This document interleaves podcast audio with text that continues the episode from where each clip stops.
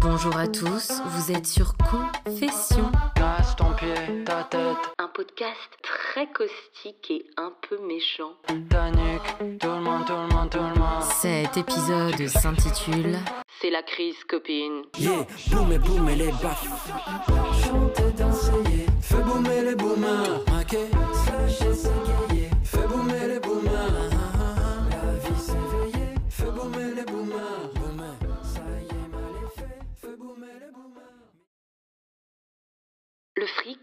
Ça me rend mélancolique. Quand j'en ai pas, je déprime, et quand j'en ai trop, ben je le trouve futile. D'ailleurs, je comprends hein, pourquoi on parle de santé financière, parce que la maille, ça me file des ulcères, et que la société, hein, dominée par le pécule, ben elle nous... Résultat, j'ai mal aux intestins et au cul. On dit par ailleurs qu'on indexe ses dépenses sur ses revenus et j'en suis la preuve vivante. Depuis que j'ai déménagé en Suisse, j'ai multiplié mon salaire mensuel par 4, mais pas mes économies. En fait, le problème principal avec le pouvoir d'achat, c'est qu'il me donne l'impression d'avoir une toute puissance absolue, un peu comme si je me baladais avec un sexe d'homme tendu. Et je pense véritablement qu'il y a une espèce de corrélation entre la puissance financière et la puissance phallique. Mais alors, celui qui n'a pas de sous, bande-t-il mou? Oh, société patriarcale, dominée par le pouvoir du capital.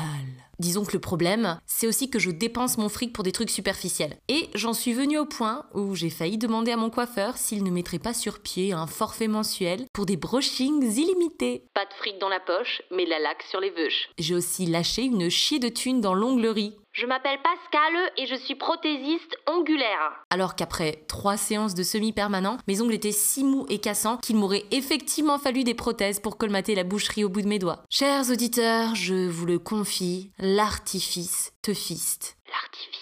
Parler de thunes, c'est aussi interroger l'équilibre de couple. Chez nous, le fric est une source de tension. C'est simple, depuis que je connais Pierrick, il est dans le rouge. Rouge sur blanc, tout fout le camp. À moi de voir rouge et de foutre le camp. Pierrick est bien le détenteur de bourse, mais pas de la bourse. D'ailleurs, ma mère a souvent ironisé à ce propos hein, en disant que j'avais épousé le mec le plus dans la Hesse de toute la Suisse. Déjà à l'époque, il cumulait les impayés. Ah, ça C'est une facture pour Swisscom qui date de juillet 2018, je crois. Mais je vais demander un délai de paiement. Mais t'inquiète, chérie, je vais me refaire, refaire, refaire.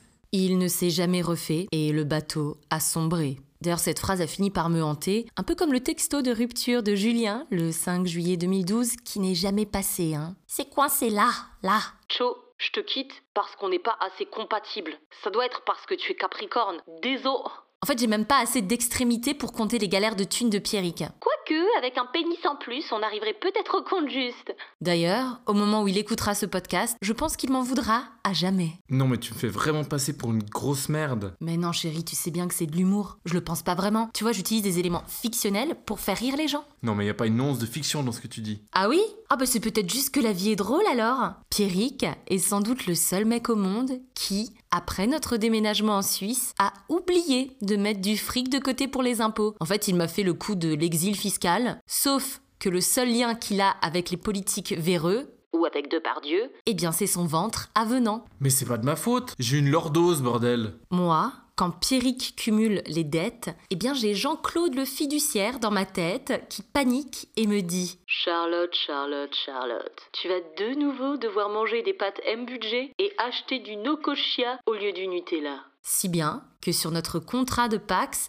j'ai rajouté une mention qui stipule noir sur blanc que je n'accepterai pas nécessairement de l'aider financièrement. Qu'il coule le bateau, et avec Leonardo. Oui, généralement quand je dis ça, ça crée un vide. Un peu comme sur mon compte bancaire le 5 du mois en cours. Ah bah voilà, au moment où je vous parle, je suis déjà fauchée. Quand j'en parle avec mes copines, on se rend compte qu'on est toutes tombées sur des mecs un peu similaires car tous en galère. En fait, nos mecs défient les stéréotypes de genre. Alors on devrait s'en réjouir, hein, si seulement ça nous faisait jouir. En fait, c'est comme draguer un mec toute une soirée, le galocher goulûment, en un coup de langue te projeter avec lui dans ta villa miteuse, pardon, mitoyenne, et puis apprendre au détour d'une question innocente qu'à 32 ans, il vit toujours chez papa et maman. Alors je suis peut-être vieux jeu, hein, mais moi direct, en fait, ça me coupe toute envie de... Parce que j'imagine la belle-mère filer du shampoing à la camomille pour entretenir les veuches de son chouchou, vérifier qu'il y ait bien assez de capotes dans la table de chevet pour satisfaire ses conquêtes, et les ramasser après après chaque relation consommée, repasser ses slips, lui imposer des heures fixes pour les repas, avant l'heure, c'est pas l'heure, et après l'heure, c'est plus l'heure. Et son père débitant une flopée de blagues graveleuses à table, absolument pas ébranlé par ma mine dépitée. En une fraction de seconde, le fantasme a fait faillite. Bon, et quand je disais précédemment que le pécule nous encule, eh bien j'en veux pour preuve le fait que ma relation avec ce dernier est faite de paradoxes. Exemple, je passe des semaines à travailler avec mes élèves autour de la dénonciation de la société de consommation avec des œuvres de Warhol, de Zola, etc.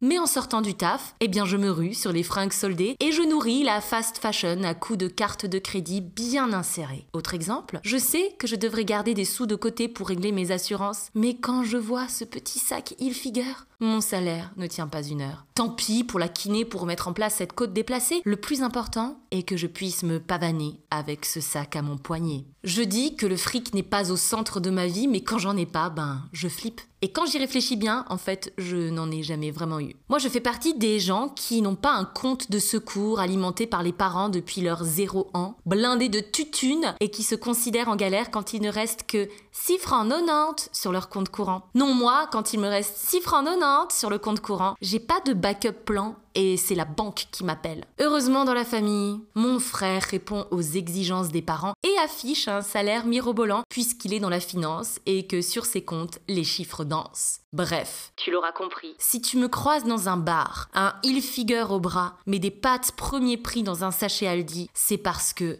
c'est la crise, copine. Si tu libères un peu ton esprit, ton cul suivra la mélodie. Je vais te faire courber un peu les chines, mais cette fois c'est pas pour bosser.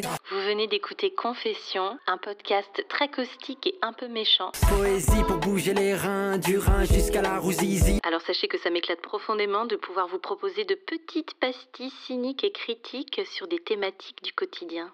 Viens me coller un billet sur le front, paraît que bientôt le monde s'effondre. Sur fond de fonte de glaçons, je fais boum et boum et le caisson. Pour me soutenir, n'hésitez pas à partager ce podcast et à mettre plein de commentaires et plein d'étoiles.